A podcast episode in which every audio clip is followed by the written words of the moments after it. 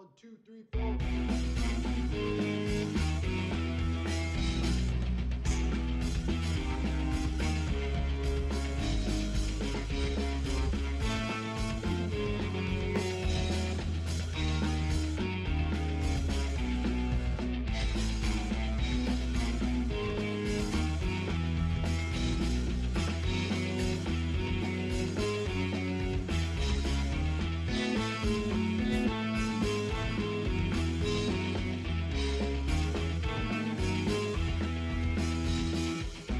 Good evening. I'm your host, Aaron Rittmaster. Welcome to DISDads Podcast Plus. With me tonight to record DISDads Podcast Plus episode number eight are Tim Hicks. There's a snake in my boots. Welcome back, Tim. Hello. and Willie Crocker. Hey guys. Hey, I'd want to, before we get going, I want to send a huge thank you to Todd Morgan, to uh, Brian LaBeouf, and to Pappy for sitting in for me while I was off gallivanting around the Caribbean. Appreciate you guys very much. And we had Cheers. a lot of fun chatting with him too. So this week, uh, we're going to do our first resort tour that we've done with the new setup.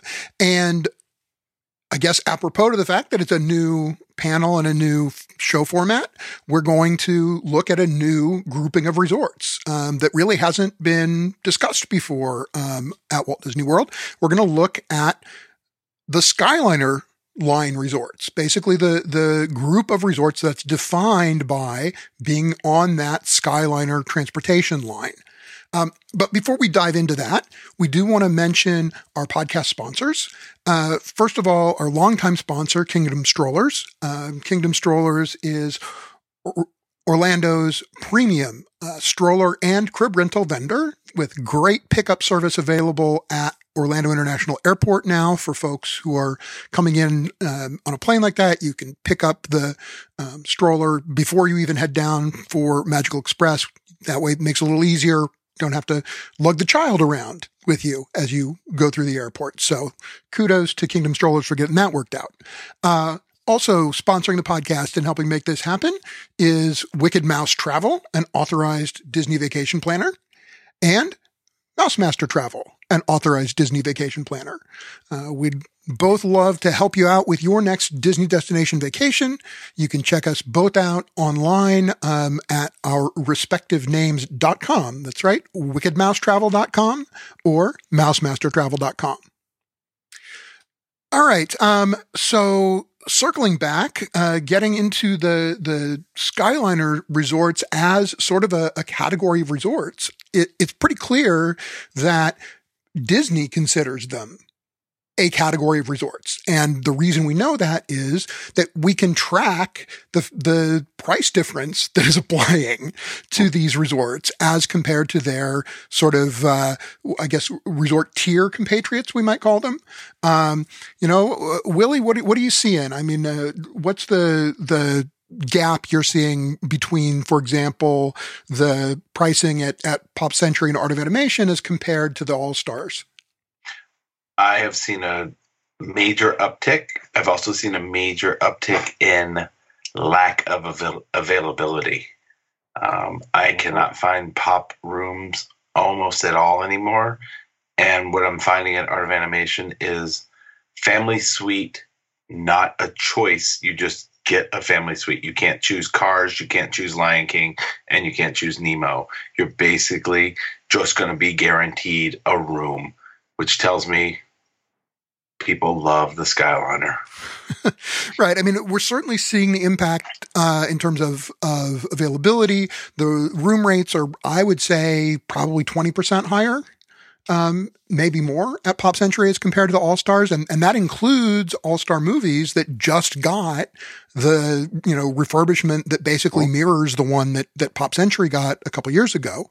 Um, so there, there's a premium, but obviously people are deciding so far at least that it's worth the premium at least on, on the value side uh, i think we're seeing really the same thing happening in the moderate range um, with Caribbean Beach Resort. Um, you know, Disney's Caribbean Beach Resort. I, I, know that I've had an awful time finding availability at all at Caribbean Beach. Um, the you know certainly nothing under discount offers for a while but uh, even general availability really the only rooms i'm finding are are pirate rooms and eh, you know to me pirate rooms were a great concept but they sort of happened at, at both. First of all, they happened at exactly the wrong time. And as a result, they're the one kind of specialty room that Disney has done that I've got to say at this point, really, as pretty as they are, it's kind of a fail. It's a big bomb. Missed the mark. Yeah. Um, you know, the design is cool, but basically that, you know, they, they put them in as all, it's kind of an experiment, really. Um, but they went in just before they started this cycle of moving all of the moderate resorts to queen size beds. So now those are the last moderate resort rooms with full beds instead of queen beds. And those bed frames, they're, they're platform bed frames because they're custom built, you know, beds that are like a ship. But they're, they're platform beds because of the way they're built. Well, Okay, that's fine, except that the mattresses are mattresses that are designed to be used with the box spring. So as a result, I, have heard it's they're the only beds at Walt Disney World that I consistently hear complaints from people about that they're they're uncomfortably hard. I totally agree, and I find many ways not to book people there because realistically, like you were saying, I have booked more Port Orleans French Quarter this year than I did last year. And it's what, February something? Yep. And because we're finding availability there now because of Caribbean Beach being on the Skyliner and conveniently located right down the right down the line from um, Hollywood Studios and right down the line from Epcot. It's like the convenience is so close that it's opening up Port Orleans more, which is crazy. And people don't get, yeah, you know, they're not disappointed. Right. Uh, and then obviously our, our last resort that'll be part of this discussion is Disney's Riviera Resort. And i I'm kind of stunned. I mean, it, it, it's kind of amazing to me the the way the pricing at Riviera has held up, considering you know when they were building that thing, all of the the chatter about it was, oh my gosh, how can Disney possibly justify, um, you know, deluxe suite pricing in a resort that's built right next to a moderate and doesn't have, you know, walking access to a, a park anywhere? And I mean, most most days, most of the time, unless unless it's it's been you know part of a, a discount offer or something like that, uh, you know, Riviera prices pretty much on a par with you know, Epcot resorts that you can walk to Epcot from. I think the new factor still kicked in. I think that's a lot of it. Yeah. I need it's, you know, well done, place. very nicely done, right? Uh, it's done like a deluxe resort, uh, like any of the other deluxe resorts, and I think uh, you're exactly right. It uh, it's the fact that it's on the Skyliner line uh, gives it that that little bit of appeal, um, just like the other resorts. I find it really interesting that um, that Disney has basically created something that they've never created before. I mean, you've got uh, the monorail resorts that are all deluxe resorts. You've got all the different other groupings, but you don't have one that crosses all of the price points the way we do here on the Skyliner between uh, Pop Century Art Animation being the value resorts, uh, Caribbean Beach being a moderate, and and Riviera being a deluxe. I think that's um, it's different. Um, whether it uh, is well, I, I, suppose it had to have been intentional. I mean, they're, they're probably going, how can we drive more business over to Caribbean Beach? Um, if you know, if that was if uh, the attendance there or the res- the reservations there were flagging, well, there's one heck of a way to uh, to to shore that up a bit. Well, I, I do think that there is sort of a, a an interesting, I guess, you know, business experiment that's going on because I think part of what Disney is doing, and, and we really saw them starting to do this um, really when they built Art of Animation, I think is where we started to see it more. But, you know, Disney, I think, likes the fact that they've kept the general categories of their resorts fairly simple, right? You've got, you know, three, maybe three and a half categories of resort, resorts because they do, they consider the deluxe suites separate. I think most of us consider them just the same as we do the deluxe resorts. But I know, you I do. Yeah. I do too. Yeah. So you, you've pretty much got three broad categories of resorts and, you know, people can sort themselves pretty quickly into those three categories. I, think that they decided as they looked at the number of resorts they had that, you know, they could, they could subdivide further. They could stratify a little more. And I think part of it is, look, if, if all star sports can't support a $200 a night base, uh, you know, rack rate price, they don't want that to pull down their ability to price Pop Century at, you know, 225 a night as its as its base. So they're looking for the ways, the things that they can do to sort of create subcategories without labeling them as such. Right. Um, right. And, and give a, a legitimate basis for their being, you know, a, um, a better variety of price points. But I think it's really interesting that in Art of Animation, you know, they've created these special family suites that obviously the pirate theme did not work so well at Caribbean Beach, but they work beautifully at Art of Animation because of the price point, uh, the kind of um, uh, draw that it attracts. Um, I think they succeeded with that. They also succeeded because they built a really good food court, and the food there is very good for a value resort. For what it is, absolutely. The food is out of this world. And now that it's walking distance to the Skyliner, as we come back to, it makes it a really big draw. All right. Well, so wait, let's let's get into this then, because I, you know, I don't want us to bounce around too much. I'd, I'd like to try and focus a little bit because we've got really a lot of ground to cover. Um, and and so why don't we start with uh, what I see as kind of the the beginning here, which is Pop Century, right? It's it's in terms of the scale of you know relative cost and all of that, it's the least expensive uh, option along the the line here, and um, you know, it, it, got a big boost about two years ago when it was the first of the value resorts to get this sort of, you know, new room design that we've seen proliferating all over property where we've gotten rid of the carpeting and replaced it with hard surface flooring, um, and then changed out beds. And they're the first, they were the first, uh, well, I guess second because Art of Animation had them already, but to to use these fold down beds, right? That um, fold down from the wall and basically you know are more efficient uses of space, but give you a better sleep experience because the mattress doesn't have to get folded in half every every day. Right, and you also have the fact that uh, Pop Century is still newer than the All Star Resorts. So you know you you you you kind of further separate Pop Century from the All Stars. So you're creating a little bit more value there. And then, it, like you said, when it underwent its facelift, it gave it just a little bit more of an edge, a little bit more value. And, totally agree. And and so that is kind of where we where we start. I think in some ways with with the um, Skyliner. Now the opposite side of what uh, it still called Hourglass Lake? you know, all that changed. I don't even know. I would think so, right. but so th- there's this lake that once upon a time. I mean, I think a lot of people forget this. W- once upon a time, the opposite side of Hourglass Lake was supposed to be phase two of Pop Century, but they basically got the foundation laid, and then 9/11 happened and they just shut down the project because travel was down. People weren't traveling. They couldn't fill the resorts they had, so they certainly weren't going to keep building another one.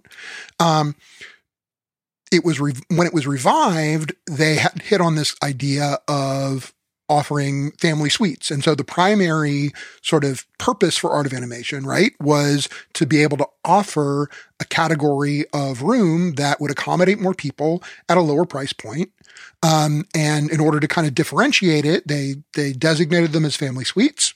They accommodate six people, and it's the design of the resort itself. The decoration is not, but the design of the resort itself is basically the same as Pop Century. It's the same footprint. It's the same room layout. Um, with the exception of the fact that these they're you know three quarters of the resort is what amount to double rooms. Yes, more family friendly. And it's like um, All Star Music, you know, when they were combining those rooms over there. Well, right. Those were the kind of proof of concept for the six person exactly. right? Would people tolerate this? Um, now, the the um, I think that the best thing about those Art of Animation family suites is the the fact that you've got two bathrooms, right? You've got two essentially full bathrooms. I mean, one is technically, I guess, a three quarter bath because it doesn't have a bathtub. But the fact that you could have two people showering at the exact same time, getting ready either in the evening or in the morning, um, it just makes it so much more efficient when you've got you know a, a larger family group. Um, it, it, it makes you know a night and day difference. It's an easy sell too, because I mean, even if you have teenagers, you start talking about mom and dad can shower in one room, the kids can shower in the other room, and get everything together a lot faster than Or son Even can the- get ready over here, daughter can get ready over there. right. Yeah, And the one bedrooms don't have that. Right. Well, and, and I mean, you've got a door that closes for the, the master bedroom. So, Right. I mean, you know, a, a DVC, uh, uh, you know, uh, um, a studio suite doesn't have that. Um, so you get a, a private, you know, bedroom for, for the parents. Uh, you know, the, I, I think the kitchenette area kind of leaves a little something to be desired. It's, it's kind of a miniature microwave and a sink, but, um, you know, it, it, it gives you what But you it is need. it is still a value resort. So Right, exactly. okay, I can run with But it that. gives you enough for a value resort. It does. Well, and and the real kicker is is as I kind of glossed over it a little bit, the decor. I mean, they they started with the the maybe same sort of basic root idea that we had across the way at Pop Century with the oversized icons and things, but really cranked it up to a whole new level at Art of Animation because rather than just go with what are sort of random or relatively random, um, you know, icons like they did at Pop Century, like they did at the All Stars. It's a much more cohesive, um, you know, theming plan on the art of animation side. It's really good. I mean, you go over to Cars, it's I mean, you feel like you're in Cars land. You go over to the Lion King, it is stunning. Like you feel just like you're I mean, not in the movie, but you're in the movie. Well, It and it's crazy. and it's more than the. I, I hesitate to call them random, but the the the other um, uh, statuettes that are at the other uh, value resorts, it's it's it's different. It's just different. It's much more cohesive. Well, they're, yeah, they're immersive. I mean, you know, I don't know if you've seen they they've done a couple of um, like documentary, you know, the short form documentary things that they've done uh, with Imagineering and things. There's a really good one where they they get the folks who worked on um, the decor for for Art of Animation, and they had the you know the Pixar guys come out to Orlando and they spent time with them, you know, walking the resort and going over things, and all of those elements are done to scale. So when you see that huge manta, right? You you see Mr. Ray, he's done at the scale that a average child guest would, you know, be the size of Nemo as compared to Mr. Ray. So it really is an effort to, you know, put you in the film. Um, and, and, and all of those design elements were planned and executed to scale, even though in some cases it made their jobs a lot harder. but it's still i mean they they hit a home run like art of animation is still one of my top favorite resorts even for a family of four because the three beds and the decor is just so amazing from when you walk into the lobby all the way down to wherever you're going in the facilities. Like you look around you're just like the cones the cars lightning mcqueen's there the pool like you just can't like you really can't complain They restore the meaning of the word value, where you've got you know value resorts, quote unquote, where it just means you know for the for the all stars it means it's cheaper. You're getting more value for your buck. Yes, it's less expensive, but the value proposition is there. I, I will say, however, that they're pushing the limits a little bit at art, art of animation these days because uh, in terms of pricing, I mean, obviously the public is willing to pay it because, you know, as Willie was saying, you know, it, it can be challenging to find availability. Supply and demand. What will But- it bear? But when when I'm looking at you know options for a family of six, most of the time I can put them in two moderate resort rooms for close to the price that it would cost for one, uh, you know, suite at, at Art of Animation. How? Now, go ahead, Willie. You look like you want to say that more something. that more comes with because we're finding more discounts now in the moderates than we are in the values because the values are starting to become such a demand because they become really popular. Especially the ones on the Skyliner, right? well, that's a piece of it. keep them with nice right. two two two queen beds. You know, you can put four people in there real nice and back to pop real quick. You fold the bed up, you have area to hang out in your room, Right. even if it's for two hours. Right. No, that's all true. I mean, I, and and I don't want to, you know, like I said, eh, look, clearly people are still finding value in it because you know we're we're having a hard time finding availability for it to to book it. Um, I, I guess I'm just saying that that to me, it's kind of starting to push the the limits of that that value proposition because if I can put a you know guests in two rooms at at Port Orleans, you know, the the the one room at Art of Animation is, I believe it's what 500 and about 530 square feet, 525 square feet. Yeah, it's right at it's right at five fifty at the max. All right. Whereas, you know, your two rooms at the moderate is what 630 square feet for Six two thirty, rooms. six forty. Yeah, So I think it's three twenty, roughly. yeah. So at that point, And one word, beignets. Hello. Oh, right. So I don't want to go too much into Sorry, that just I'm because for that. just because you know we're not on the monorail or not on the Skyliner there. So we'll we'll revisit those. Um, but uh, you know, it, it is certainly an effect in some ways of the Skyliner because you know if if not for the Skyliner, then I'd have a hard time recommending art of animation in those situations. But now I think it's a real tough call, right? You just got to weigh the options and make the decision because there is going to be a little bit of price difference, but you know, you, you weigh what's the priority for your family. Like, you know, do you guys really need the space or is really efficient transportation to Hollywood studios a bigger priority for you?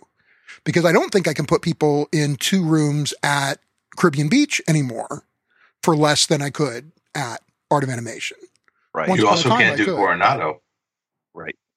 now. Now Coronado, If you can find availability in the rooms that are not in the tower, you still can. correct, but then you're still far away. Yeah.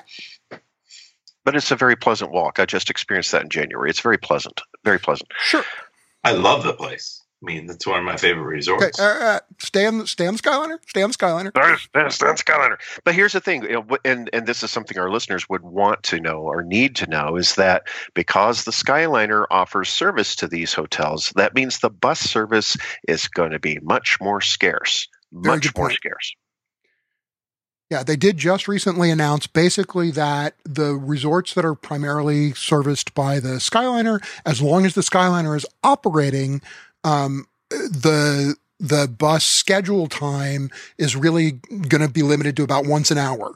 Um, you know, the which is about a third of what it's normally Yeah. supposed to be, right? I hope it'd be a little bit better to the Magic Kingdom simply because Skyliner doesn't serve Magic Kingdom, but I don't know. Right, because for Magic Kingdom, they're going to stay at, they're going to try and at least stay at the target of 20 minutes per, um, you know, between each bus. That's, that's the goal. Whether they make the goal is another question, but the goal being- is to, to pick up at each resort every 20 minutes. jump the Skyliner over to Epcot and get on the monorail, right? Switch off at Ticket and Transportation Center. Boom, you're at Magic Kingdom. Right. It's it's a little bit of um, running around, but it, it can be done. Sure. Um, and any day at Disney is better than at home. Got that right, my friend. You got that right. Um, so b- before we get too far away from the value resorts, we ought to go ahead and at least cover some of the basics, right? So basics are as we've alluded, it, it is a bit of a tight squeeze. Um, the rooms are only 260 square feet. So, you know, that, that's not much space at all. Um, and it's, it feels much bigger now when you have the, the second bed folded up. The flip side to that is, however, um, it surprised me how small the room felt when that second bed is down. um, it really does make a pretty noticeable difference. But at the same time, there are some people that, you know, their opinion is I'm only there to sleep. I'm going to sleep and then I'm going to get up and go hit the parks again Right. because Sure. that's what they're there for. Well, I was going to say, there's the crash, crash, wake up, go again, and they don't even notice the bed's there. Right. Like literally, they just pick it up, get in the shower, and move on. Unfortunately, some haven't noticed the shower is there, but that's a whole different topic. That's another topic. and Um, the free soap. you know, and, and your decor at Pop Century is is as we've been saying, the kind of the oversized iconography. You've got the huge statues of Roger Rabbit and Mickey Mouse and um, various sort of um, you know decade appropriate uh, um, you know fads, I guess, or or entertainment you know focuses. The Rubik's Cube. The kids all love it now. right right um so you you that's that's on the pop century side um and you know it is gosh close to 3000 rooms 2880 rooms um at pop so pretty high density um as we said the rooms pretty much all have two queen beds in them the only exceptions to that there are a handful of rooms with king beds um, most of the bed rooms with king beds are handicap accessible rooms. Um, and they're king beds because they can fit a king bed in there and and still have margins that are within ADA requirements for wheelchairs.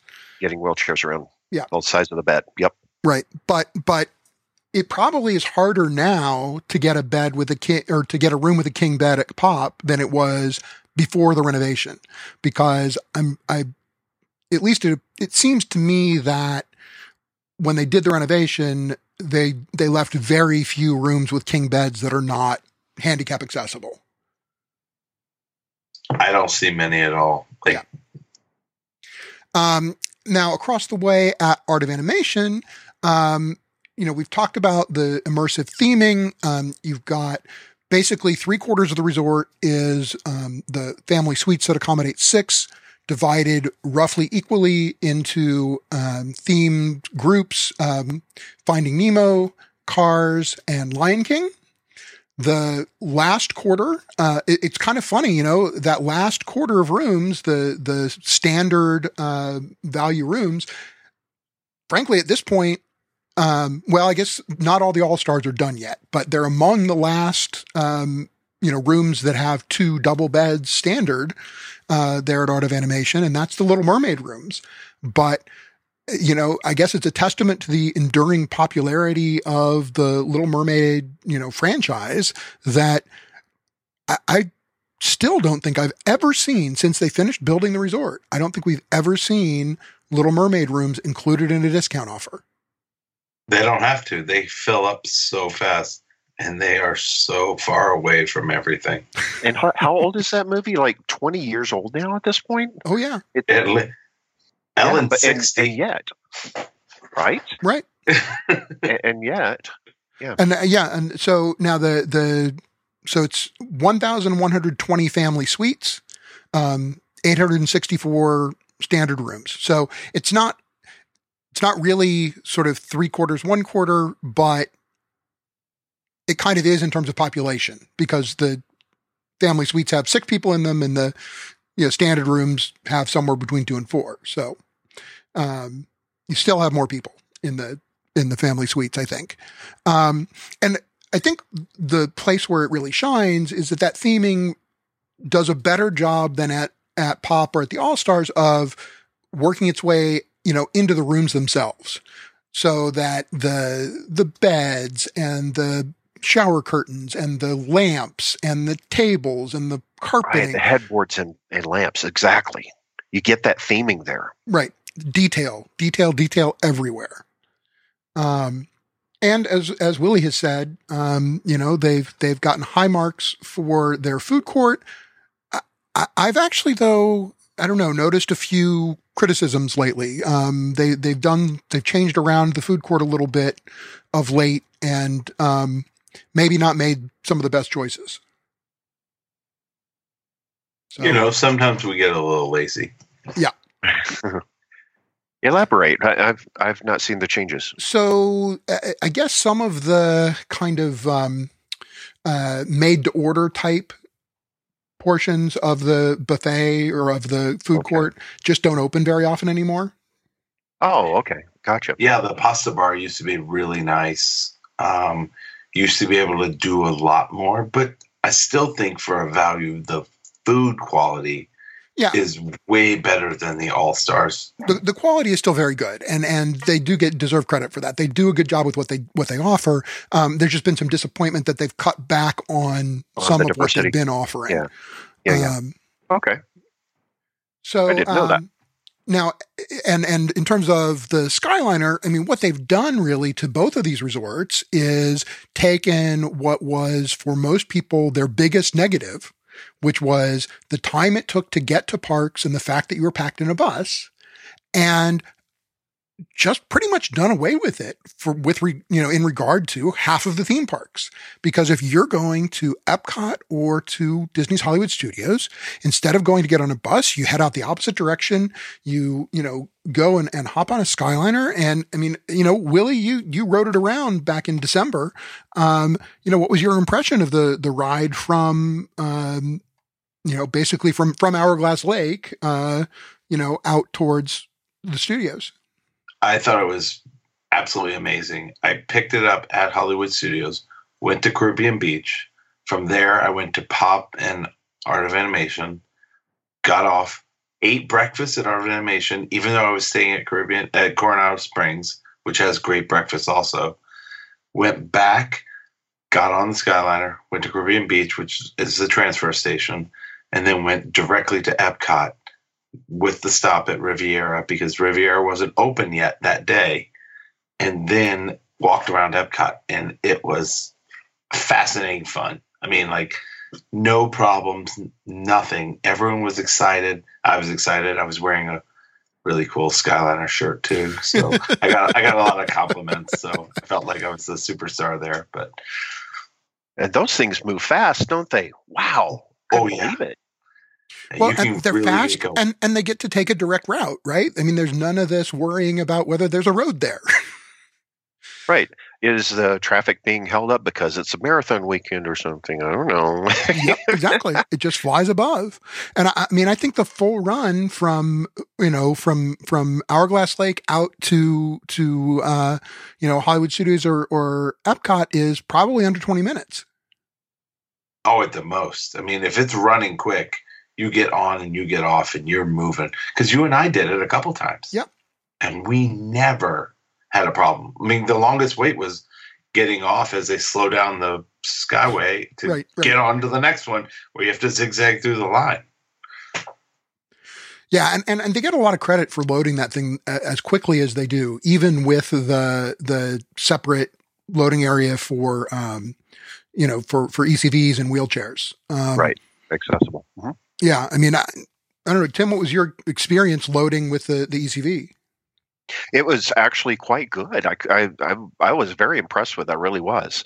Um, and we did go joyriding a, around a little bit, and it really, it, you, if you, you can go out and watch YouTube videos that people have produced of you know riding ride-alongs, but it really doesn't do it justice. And and the fact that you know those uh, the ones that they separate out, you know, for an ECV or something to get on and off, you know, you, you it, the the smoothness with which you can just jump right back in the line and off you go, I thought was really remarkable. Yeah. Um, all right. So so I agree. I, I think that those are all important and, and good points. So, um, as Willie mentioned, you know, you hop on at the um, value resort sort of terminus at that end. And, you know, in order to get to a theme park, you do have to change. And that change station is at our next stop, which is Caribbean Beach Resort. Um, and this is a resort that I feel like has been just really transformed over the last, you know, certainly even just over the last two years, but but even beyond that, it, it's had almost two rounds of updates over about the last five years, um, because you know it wasn't that long ago. I mean, the the pirate rooms are now the the rooms that have been unchanged the longest right? Because they were an experiment, and because they'd done that experiment, they didn't get done, you know, redone when the rest of the resort got redone in, I want to say, around 2012 or 15? so. Oh, it was earlier than 15, wasn't it? Yeah, it was. Well, they did because they did another round in about 2012 when they switched it to um, queen size beds. Okay. Yep. For most of the resort. But then they went back and did the soft goods update in, you know, what, like 14 or 16, something like that. And That's then what I'm thinking of, I guess. Yeah, yeah. And, and and then they went back again because when they built Riviera, right, they tore down a chunk of of uh, Caribbean Beach and did a bunch of reconfiguration. And as long as they were doing all that, they completely changed out all the restaurants. It's basically a whole new resort. Um, you know, they kept thing, the things that people liked for the most part. They kept the color scheme and the sort of laid back Caribbean atmosphere. Um, but in the process, got rid of some of people's biggest complaints. The, you know, the food was not good to be shutters. Mm-hmm. Shutters. Ooh. Yeah, it should have been spelled with two D's and not two yeah, T's. Exactly. Right. Uh, so you know, yeah. If you haven't been since 2002, it's a completely different place, exactly. right? Exactly. I mean, you know, it was the first non-deluxe resort uh, you know, back in the day, and you could kind of tell. Uh, but anymore, it, but at the same time, it has its own qualities of you know having the hammocks on the beach, being able to just go sit out by the waterside, being able to see Epcot's fireworks from there. So you know, it had its special things. It just wasn't you know at the same quality level as the deluxe resorts.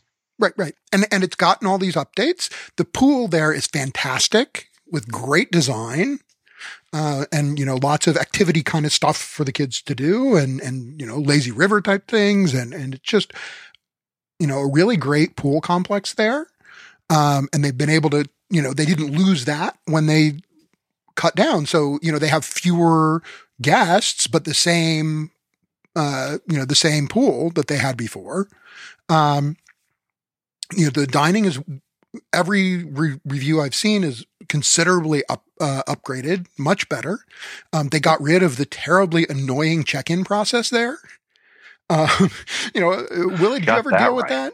That was the worst. I mean, you went from one building to the next building, and they're like, "Oh yeah, I'll catch a bus now," and you're like, "A bus? Like we've been what? on a bus, right? I've been on a plane, a train, and an automobile, and it's still like ten thirty in the morning. like, and you don't even know where you're going. Like the place was so big, you were in circles after circles after circles, and like, well, the pool's over here, and the other pool's over here, and you're like, this is not what I was looking for for vacation. Not and, how am I, and how am I going to get back to eat? Because I don't know where I am now. Right, right, and and I mean, and and the having that I think a big part of it too was that you never got comfortable with it because you had, if you wanted to talk to somebody at the front desk, right, to a concierge, something like that, you went to one place. But if you were going for food or something, you went to another place. And so you never really got comfortable.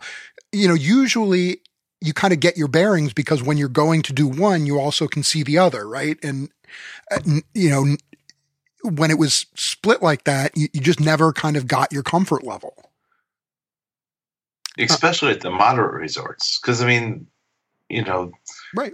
They they were all the same except for this one having just experienced it, I can say that Coronado Springs is not a whole lot different. You go in, you could check in here in this in the in the tower, but if you want to get to the food, you got to go over here to this other building, and it's a walk around the edge of the water. It's it's that's kind true. of a that's pain. a little different, but at least at least at Coronado Springs, you have the option. You can check in either place, right. and at, at Caribbean Beach, you couldn't. There was just no way to check in at it was a you pain. Know, El, El yep. Centro or whatever it was called. You went to the yep. bus terminal.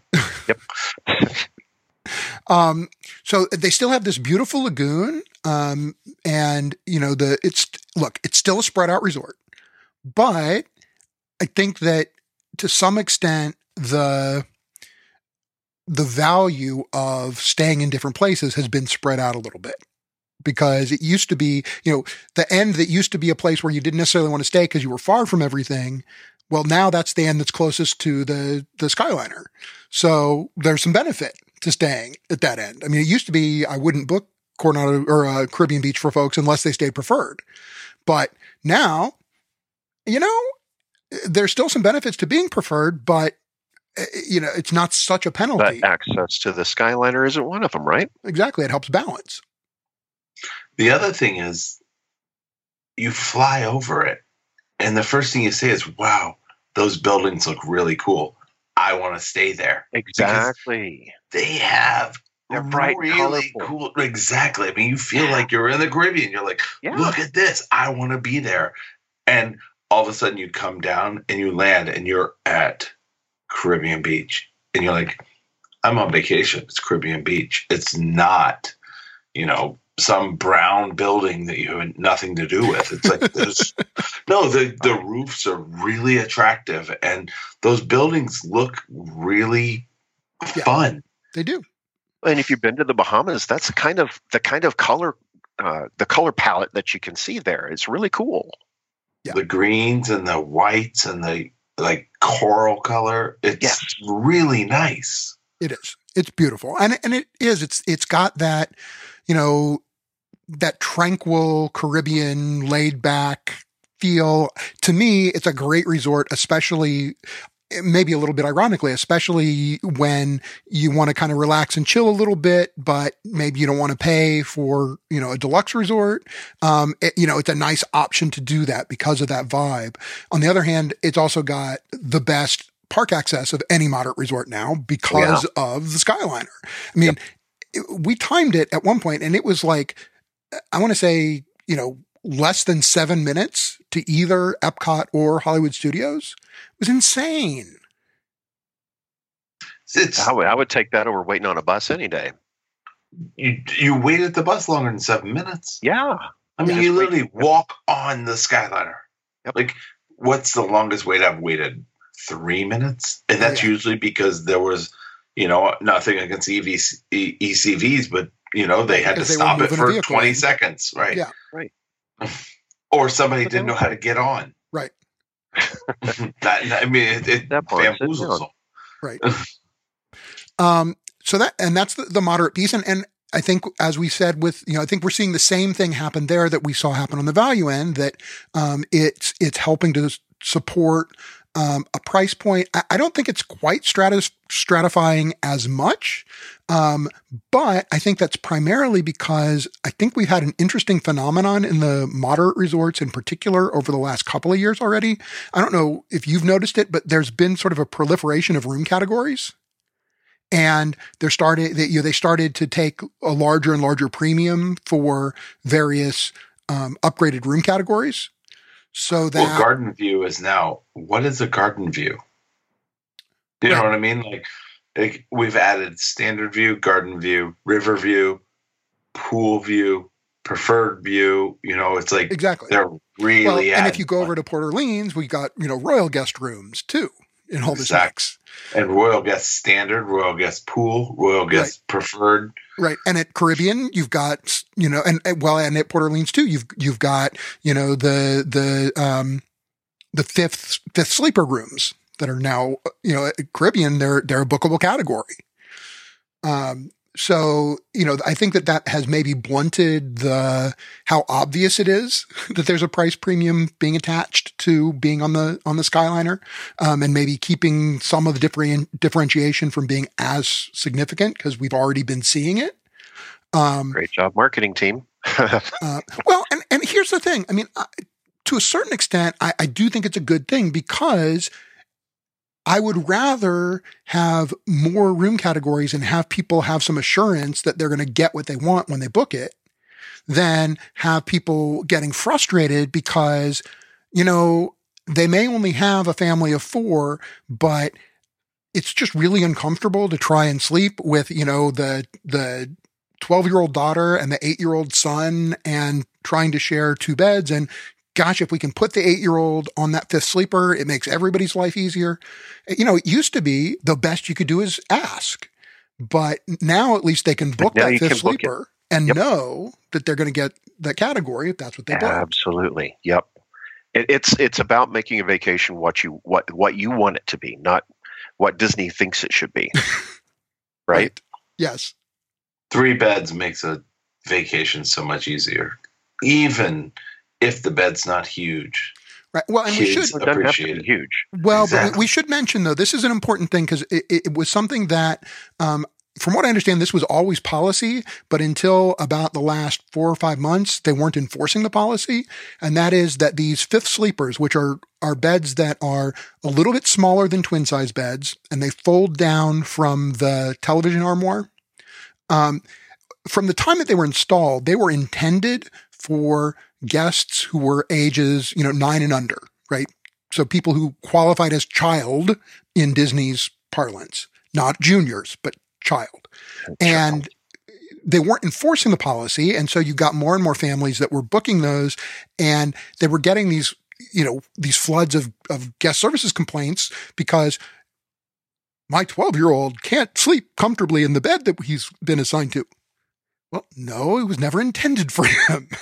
Um, and and finally, I think that they realized that for you know, if for no other reason than for basic health and safety concerns, um, because of the wear and tear on the those beds, you know, with kids who were bigger than they really should have been using them, um, and so they've started enforcing the policy that you can only use those with somebody who's age, you know, younger than age nine, um, and I mean to the point where they actually reached out and after they made this this shift, they were moving people who had booked before they were enforcing the policy from those rooms into other resorts if they had to, to get them appropriate capacity.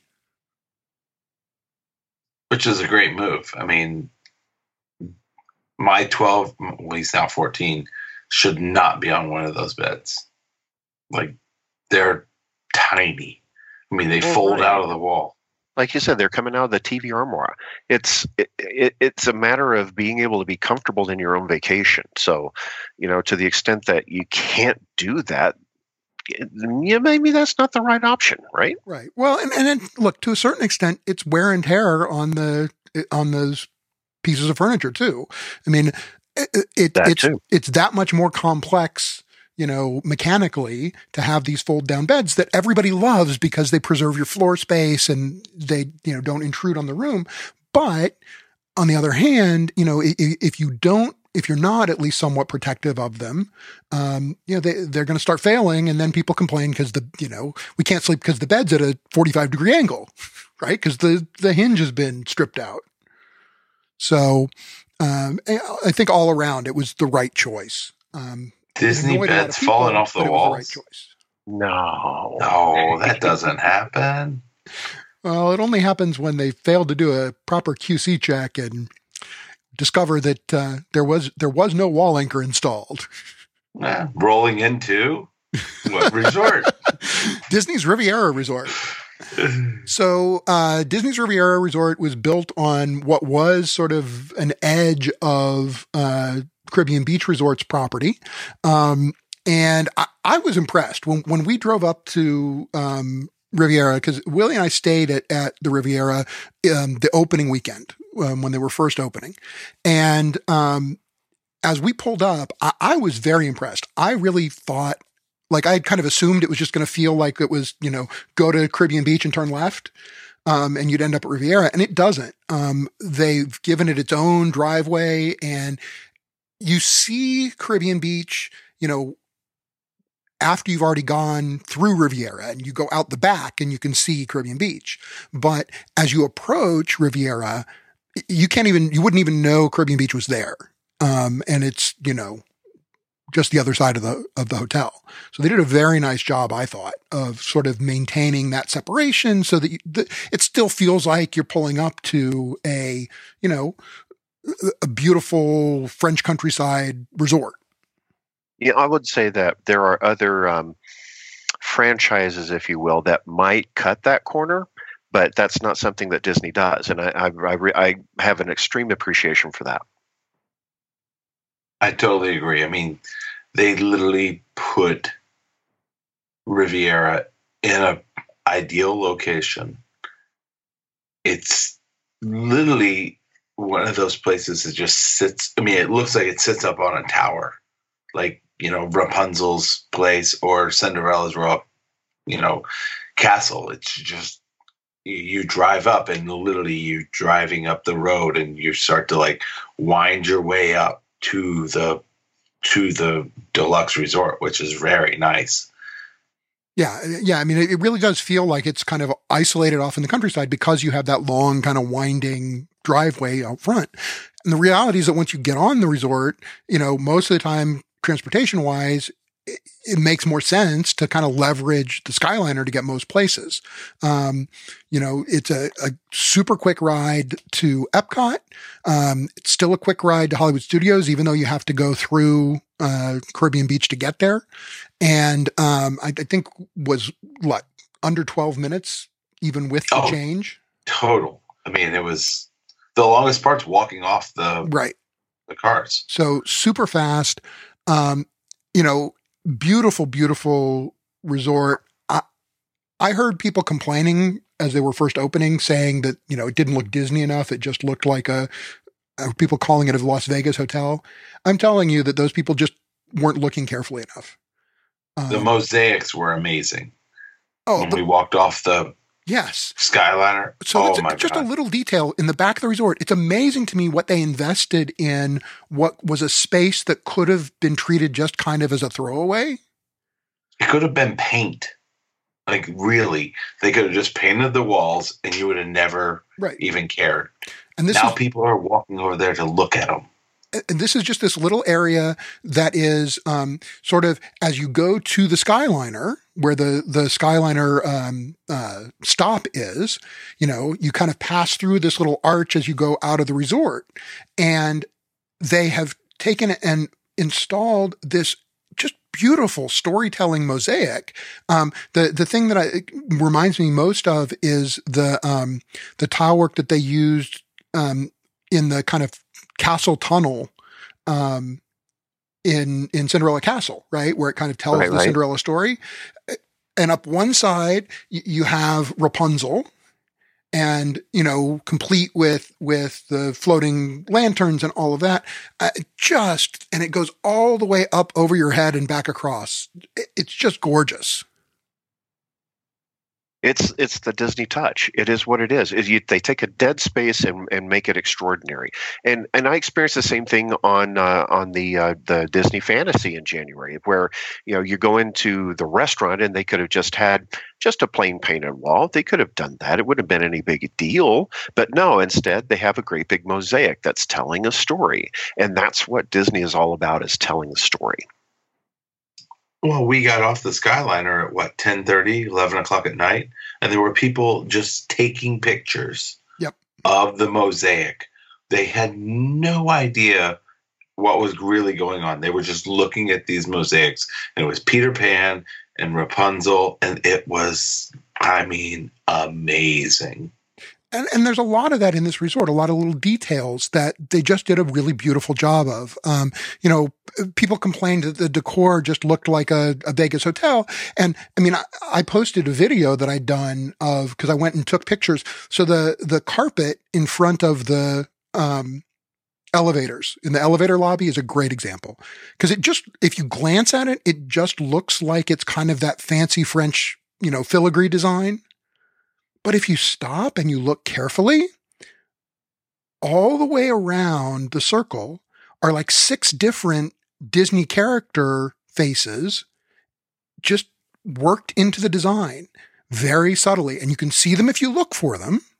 But if, if you don't, you know, stop to look carefully, you wouldn't even realize they existed.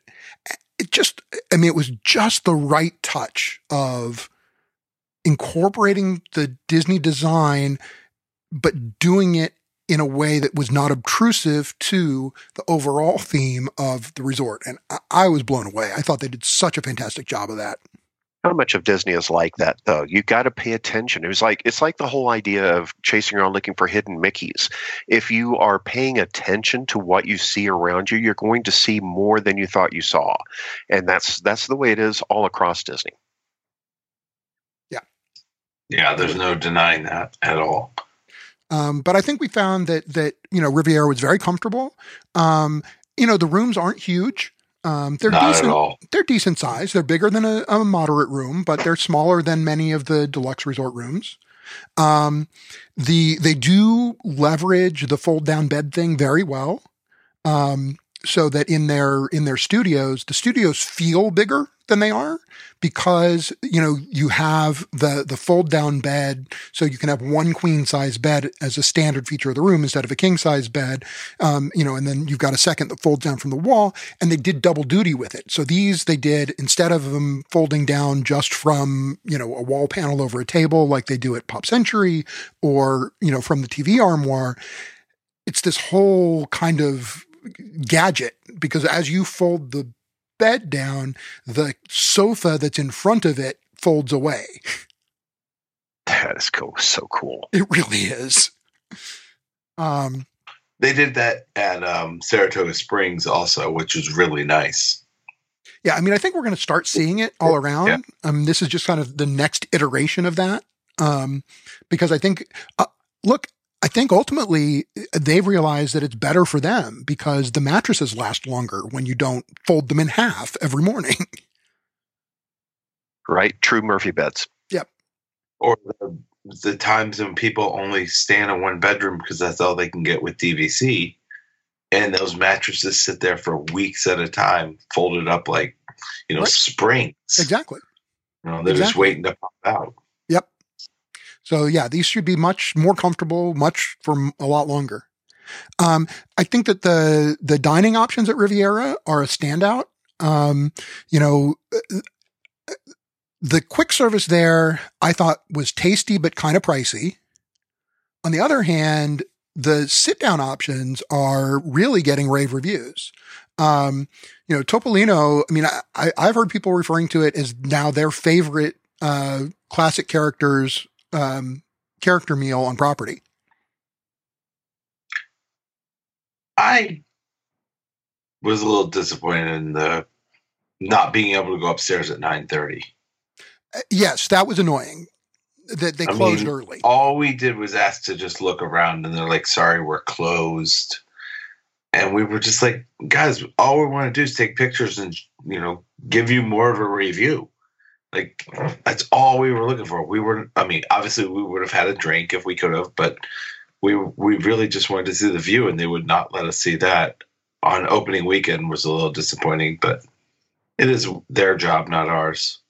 Uh, It's a shame, but it could have been an opening weekend thing too. Is like you know, we're trying, we're still trying to work out the kinks. So Well, I think that, You know, that that there was certainly some of that. I, I, you know, I don't know. I, I think that that style of resort, I think you expect to have that, you know, rooftop bar that's open late. I, I just really think that it's, that's the vibe, right? I mean, that's, that's a European style vacation is hanging out late with your after dinner drink, you know, on the terrace.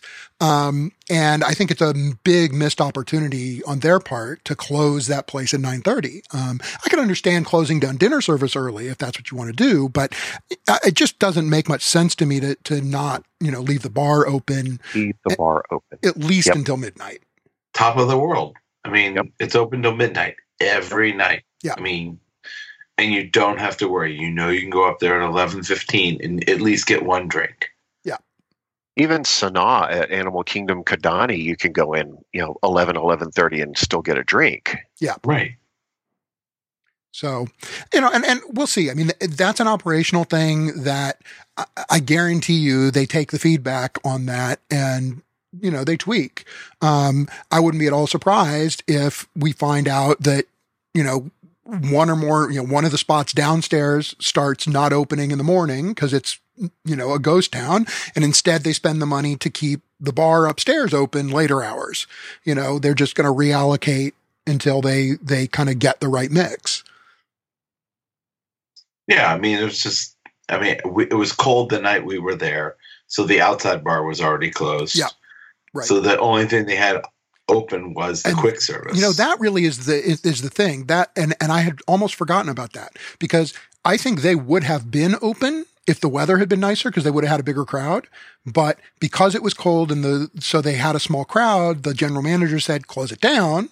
And the problem is that, you know, it's easy for them to close down one location. It's not easy for them to open up another one.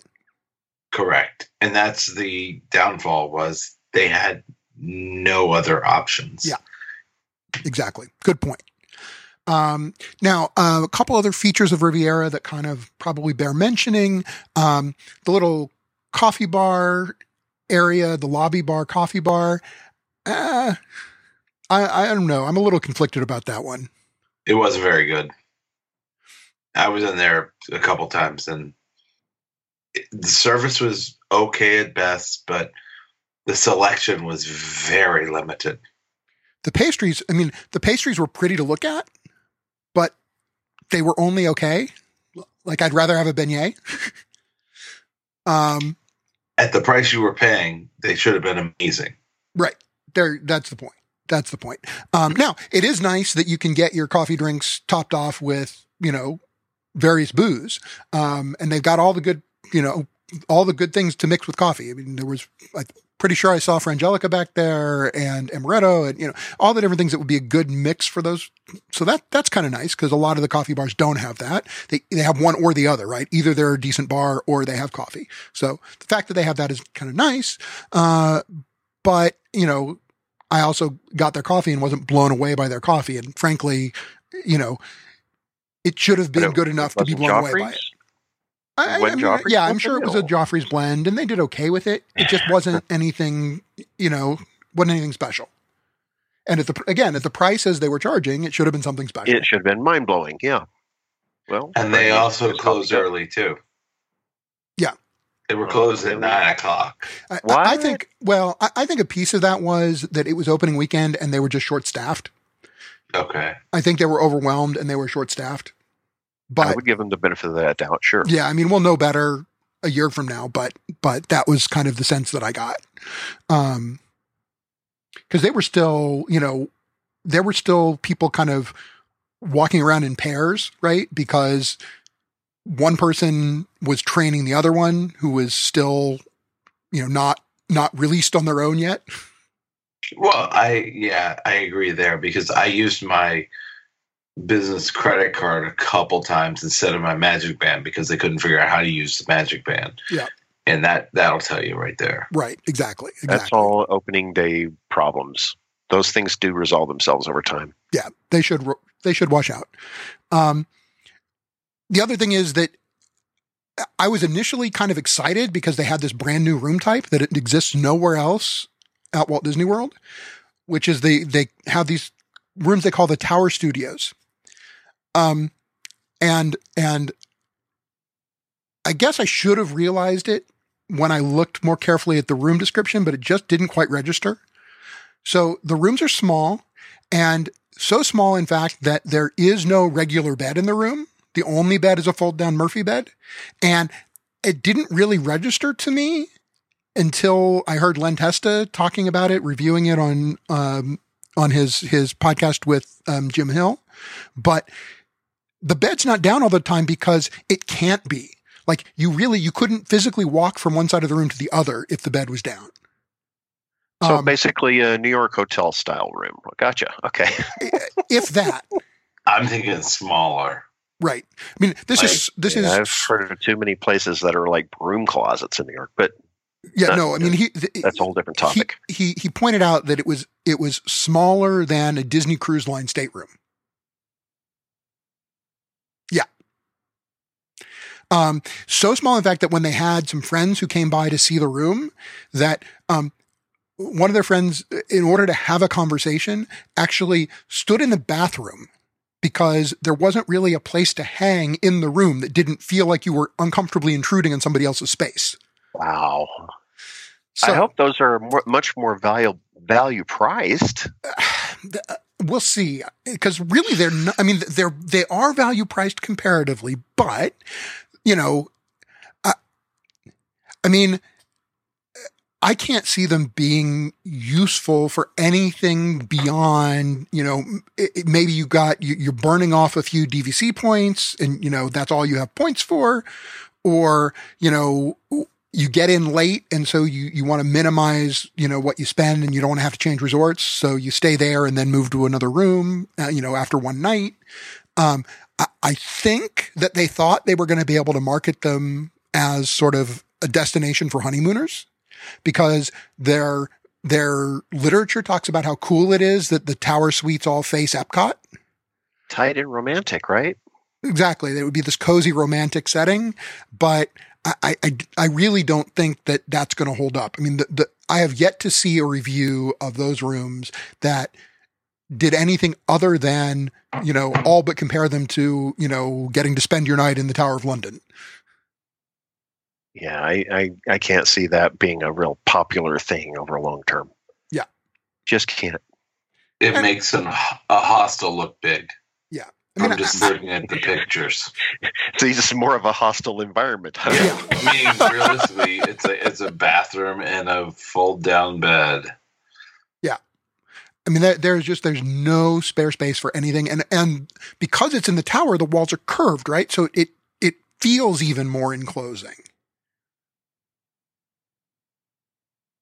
Well, I don't know what they were going for there, but it doesn't sound like they hit the mark. I, I think they were just trying to to get you know squeeze every bit of value they could out of the space they had to work with, and they thought Yes. you know we have these cool you know these cool uh, shapes that that you know we could squeeze something unique into, and I, I- think they just cut it too close. But yeah, if you've got a view of Epcot there, why not try to maximize that at least a little bit? I don't know. That's just my way of thinking. It's Right. not my decision to Well, make. I mean, obviously, you know, for example, I, I, I bet it would be really cool if you could, you know, connect it to the room that's next to it, open up more of it, and have it be almost like a screen porch, right? For you know, uh, a one bedroom plus or something like that. Um, I mean, that would be fantastic. That would be really cool. Um, see that. But Be a great place to put the kids. right, well, exactly. I mean, you know, make it into a kids suite, like they, you know, some of the the Universal hotels have. But there you go. but I think ultimately it's just a matter of of um I mean it may even have been simply a matter of needing needing extra physical spaces to allocate more DVC points to, right? Because they have to allocate the points every point that's ever going to be sold has to be allocated out the day they open. You stole the words out of my mouth. I was just getting ready to say minimum use of points for someone to buy the minimum amount of points. Still And- don't think I would do it. Not for I, I you, get you. I get you. but you know, they're like, look, you can stay here four times a year for 200 points. Right. See, but you could never stay there with Angie because there there literally isn't room in that room No. to to bring her E Nope, That would never work. And when I can get, you know, a uh, an, a fully accessible room at uh, our home resort of Animal Kingdom for about the same number of points, maybe a few more, but I don't care. Yeah, that that choice is obvious. And twice the space. Right. Exactly. But- and twice the So, accessibility. so that said, I, I do think that um, a few things that we haven't mentioned about um, Riviera that are on the positive side are worth mentioning. Um, one is I really liked the um, sort of the the accept the traffic flow of the resort. They did a really nice job because you've got um, elevator banks on either side of the lobby, and so you kind of distribute the traffic flow around um, a lot better than at most resorts. Um, you don't you don't get the kind of you know crazy congestion at the elevators that you get in other resorts. Um, so I liked that a lot. Um, and oh, and if you're if you get really lucky, there are some standard view rooms that have stunning views. Your room, unlike my room. Little I had a preferred room that looked out at the corner of the pool. Aaron's room Oh, isn't that great? had an amazing view. So I guess technically my room was a considered standard view because technically it looked out at the parking lot. And it did. But when you're facing that direction at Riviera, what's beyond the parking lot? Epcot. And in Disney the distance, Springs, in the distance, Magic, Magic Kingdom. So from from my balcony in my standard view studio, you could see kind of going left to right across. You could see the the France Pavilion where the work was going on for uh, Remy. You could see uh, Spaceship Earth just to the right of that. You could see just the very top of uh, Cinderella Castle. Um, as you went on down to the side, if you were caught at the right time, you could see the characters in flight balloon, um, you know, going up and Disney Springs. It, it, was fantastic. It was probably the best room view I've ever had, except, I mean, the only thing that competes with it is, you know, the Animal Kingdom Savannah view, um, which is fantastic for different reasons. Yep. But it was stunning and it was a standard view room. Now, it, it, it to some extent is was the luck of the of placement um, because it just happened that that room, you know, was at a place where you faced, you know, exactly to where the the best, you know, view across the parking lot was.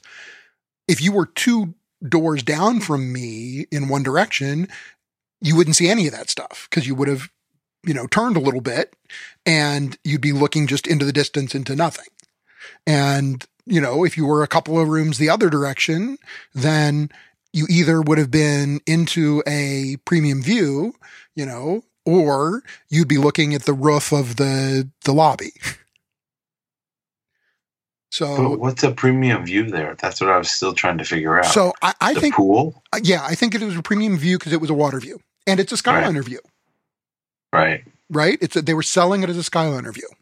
Yeah, which is great. But when I went to your room compared to mine, I was a little disappointed. Especially when I it was really 48 degrees. watching the Skyliner go back and forth. I don't know. It, Eh, to I me, mean, that's it does not look kind of premium idea. cool, but I'd rather be able to see the fireworks from my balcony like you could. Right. Exactly, with two chairs outside. Thank you. Now, and, and they do get credit for that. Their balconies are among the more comfortable. I mean, a lot of the balconies at Walt Disney World are sort of faux balconies, right? They're they're like you know half width, and you could stand out there, but it wouldn't be comfortable. Um, you know, these are big enough that you could. There, there are two chairs out there. There's a little table out there. We noticed there's even a um, weather protected um, power outlet, so you could you know plug in your your radio or you plug in you know your phone charger Computer, or what whatever, have your you. computer, and work out there. Absolutely. Yeah, a Nice. really nice area. Um, and as we kept saying, you know, on the Skyliner, all of a sudden, this this little chunk of property that would have been isolated and you never would have been able to sell, you know, a, a- a high end deluxe resort, you know, from that kind of an isolated location. Now it's no longer isolated. Now you're connected to everything else thanks to the Skyliner. Well thought out. Well done. Right, you're one stop away from Epcot. Yeah, Yeah. I mean, My favorite park, by the way. you know, i- i- if you, if for any reason you can't walk particularly fast, it's probably, it it might even be faster to get to Epcot from Riviera than to walk to Epcot from Beach Club if you're at the kind of far end of Beach Club, like the side of Beach Club closest to Yacht Club. Dang. Yeah, really? Yeah. Oh yeah. Wow. Yeah. Because we got on when we were leaving that party, and we were we were back so fast. It was quick, and there were what seven of us in that car. Yeah, That's really good to know. Yeah. Yeah, I mean, you know, because if you think about it, the the far end and Beach Club is a sprawling resort, and once you get to the side that's over by Epcot, it's probably a good ten minute walk. You mean You by know. Yacht Club? Yeah. Yeah, Yeah. from from the end by Yacht Club all the way across to where International Gateway is. You hop on the Skyliner at Riviera, and you're getting off right at International Gateway in seven minutes. Yep. That's very cool. So, yeah, it's it's pretty amazing. Yeah, Willie, I, I don't know that you know this, but the DISDads have elected me mayor of Mexico, particularly La Cava del Tequila. Congratulations. Well, you, you mentioned it. You mentioned it on on our uh, debut episode. oh, yeah, maybe once or twice. I don't know. it's always good. Always good to be mayor. Always good to be within, you know, within a, a shouting distance of the tequila bar. Just to kind of try and, and wrap things up a little bit here, because we've now we've now touched on all of the Skyliner resorts. We're kind of rambling a little bit, but that's okay. We do that. Um, kind of wrap things up a little bit. You know, rumors are rampant that Disney is just itching to expand the Skyliner. Right? They can't wait to to take it more places. It's been incredibly popular. It's very efficient. It's very cost efficient compared to most of their other transportation options. So. Uh, as our as our kind of wrap up question, um, I'm going to ask you what you think the, you know, the next spur is going to be for the Skyliner and, um, both, well, what you think it will be and what you think ideally it should be. Um, and, and Willie, I'm going to put you on the spot first because we talked about this a little bit. So I know you've thought about it. I, I really want the Skyliner to go everywhere. I love the Skyliner. I personally hope it connects everything I grew up with the monorail. The monorail was my like lifelong dream to be able to drive the monorail or whatever you want to call it. But now that the Skyliner is intact, I would love to be able to go from Animal Kingdom to Magic Kingdom without going over the garbage. the the waste treatment plant, yeah. the, the waste management facility in under 10 minutes. You know, that would make Park Hopper the greatest thing in the whole world. Okay, so, wait, so, so, so, what are the what are the terminuses that you're proposing here for this this what you think should be the first spur? I would go Hollywood Studios to Animal Kingdom, then Animal Kingdom to Magic Kingdom, across over near Shades of Green. Uh-huh. So basically, you get off near um, like near Grand Floridian. Yeah, oh, Grand Floridian, more Grand Floridian. So, so basically, at, at, at Ticket and Transportation Center. Correct, but not as much that that way. So you could take the new bridge that's going to walk you over to Magic Kingdom, and then if you had to take the monorail over to um, Epcot. But we know that Epcot's going to be connected somewhere else soon. Right. It's just so much easier and so much cheaper. All right. So so Willie's priority is to get, you know, Magic Kingdom tied into the network basically and, and to tie, you know, Magic Kingdom to, um, Animal Kingdom basically. Um, what do you think, Tim? What's, what's your priority? Well, I'm going to be a little bit selfish here because my DVC home resort is Animal Kingdom Lodge. To get anywhere other than the Animal Kingdom Park from Animal Kingdom Lodge is a long bus ride. I mean, a long bus ride. And my first priority would be to, hey, you know, we're not going to disturb. We're not going to disturb. Easy for me to say after I've had some rum, right? I'm not. We're not going to disturb any animals if we're just, you know, flying the Skyliner over, you know, some part of the Animal Kingdom Lodge. Um, that would be amazing in my mind. The other thing that I'm thinking is that um, there is one uh, beautiful place that is not giving giving not getting any love, and that's the Wilderness Lodge. They're on the same area as the monorail, but the monorail doesn't stop there. So, would it be possible to tie in the Wilderness Lodge uh, so they could get from there to at least Epcot and Hollywood, if not also uh, the Magic Kingdom? Magic Kingdom is right there. Of course, you can take a boat, but you know, otherwise they don't they don't get any love. So those are the, those would be my two next recommendations for for Spurs. First, Animal Kingdom Lodge because it's a long ways away. Yeah, I mean, so here's the tricky part about it, right? Uh, one of the things is that if they can minimize the number of places where they take the Skyliner across significant bodies of water, that's better, right? Because they now know that doing the rescues on those situations are is not fun. difficult, right? It's resource intensive you know, it's hard to do.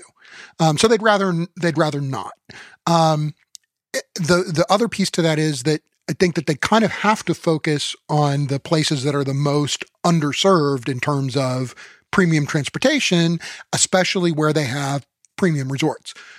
I think that Wilderness Lodge is probably next, you know, like third or fourth in line because I think that they'll wait to build a line out that direction until Reflections opens because once you have reflections opening, so you've got another, you know, high dollar DVC resort in that area, you know, they can run a spur that picks up reflections, the campgrounds and and cabins, and for and Wilderness Lodge, right? All at the same time. Yep. Yeah, and right, you're killing three birds with one stone instead of two. Exactly. Right. And exactly. And you could run them all, you know, parallel probably to Bay Lake and, you know, drop them at, at TTC and, or, you know, right around there, uh, it's kind of similar area where you were talking about, Willie.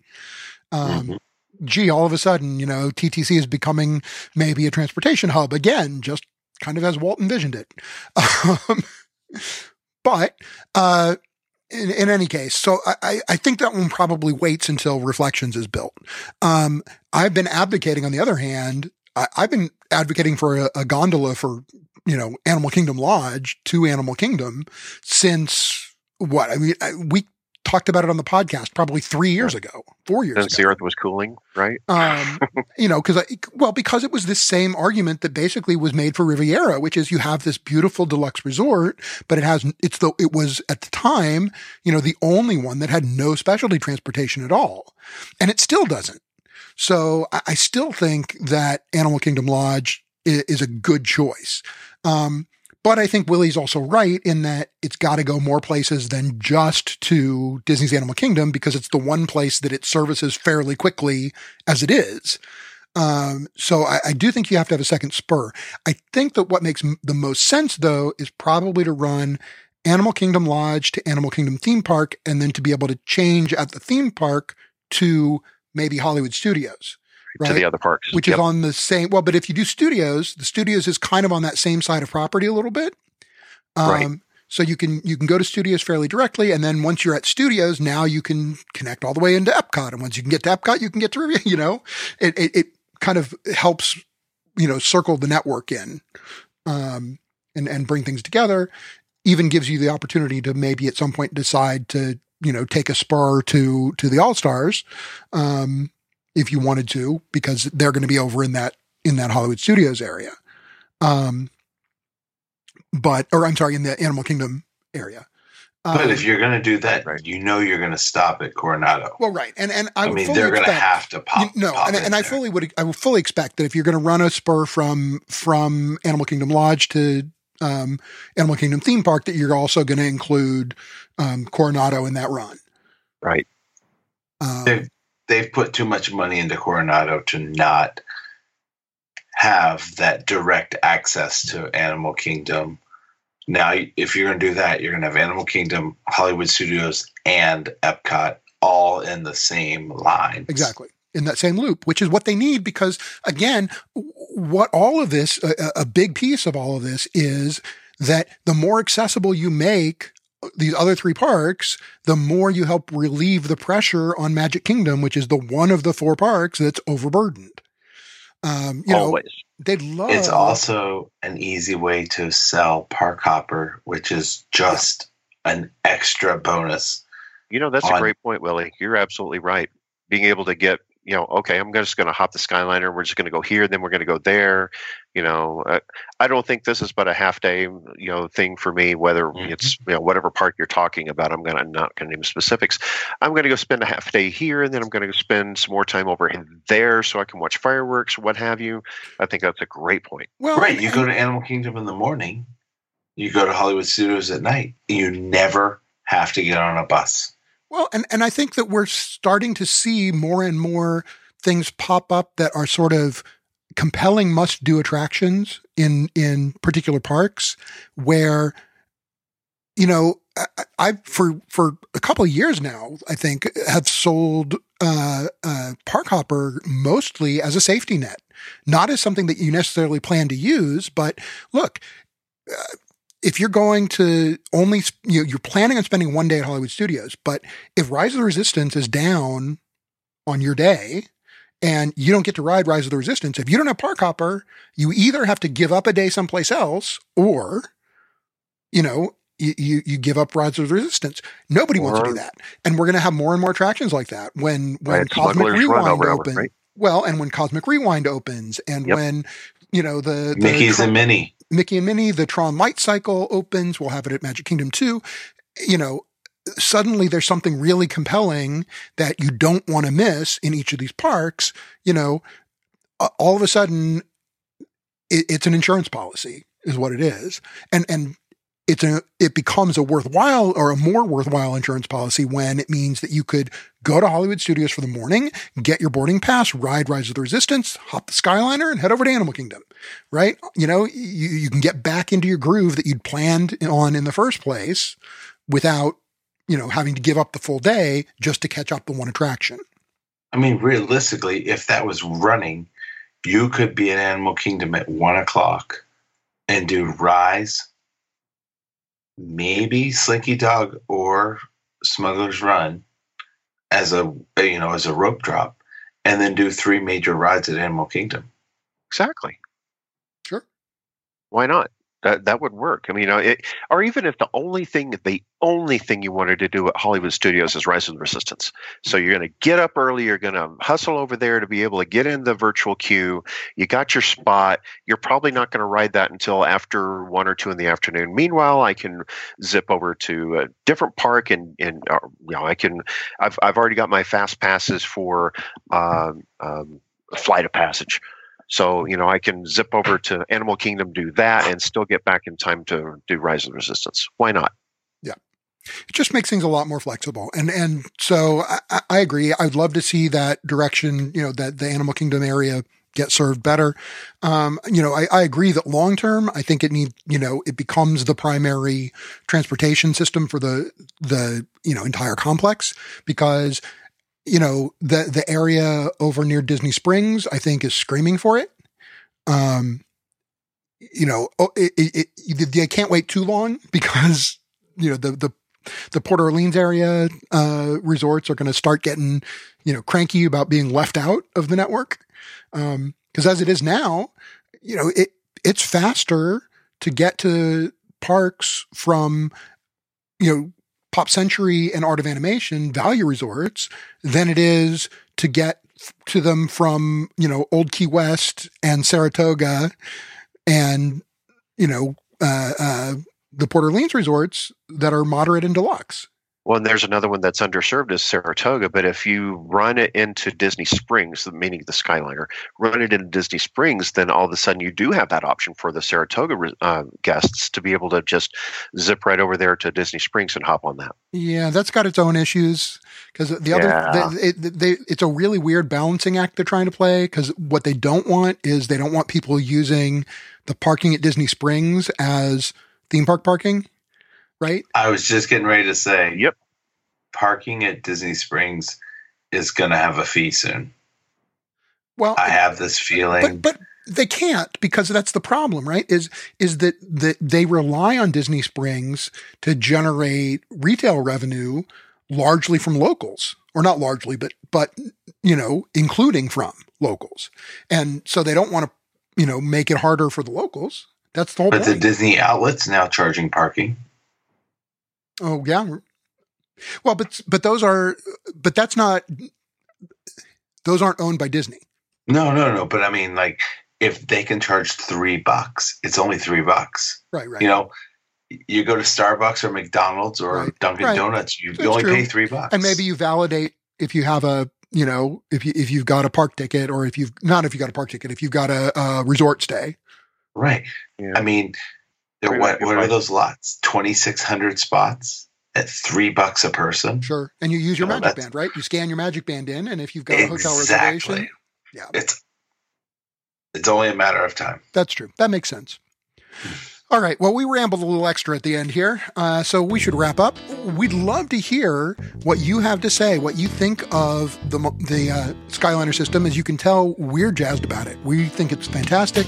We're looking forward to seeing it expand. Um, big fans. What do you think? Did we get it right? Did we get it wrong? Tell us all about it. You can uh, email us at podcast at disdads.com. You can find us on Facebook, uh, facebook.com slash disdadspodcast. And we're at DISDads podcast on Twitter as well. Until next time, I've been Aaron Rittmaster with Tim Hicks.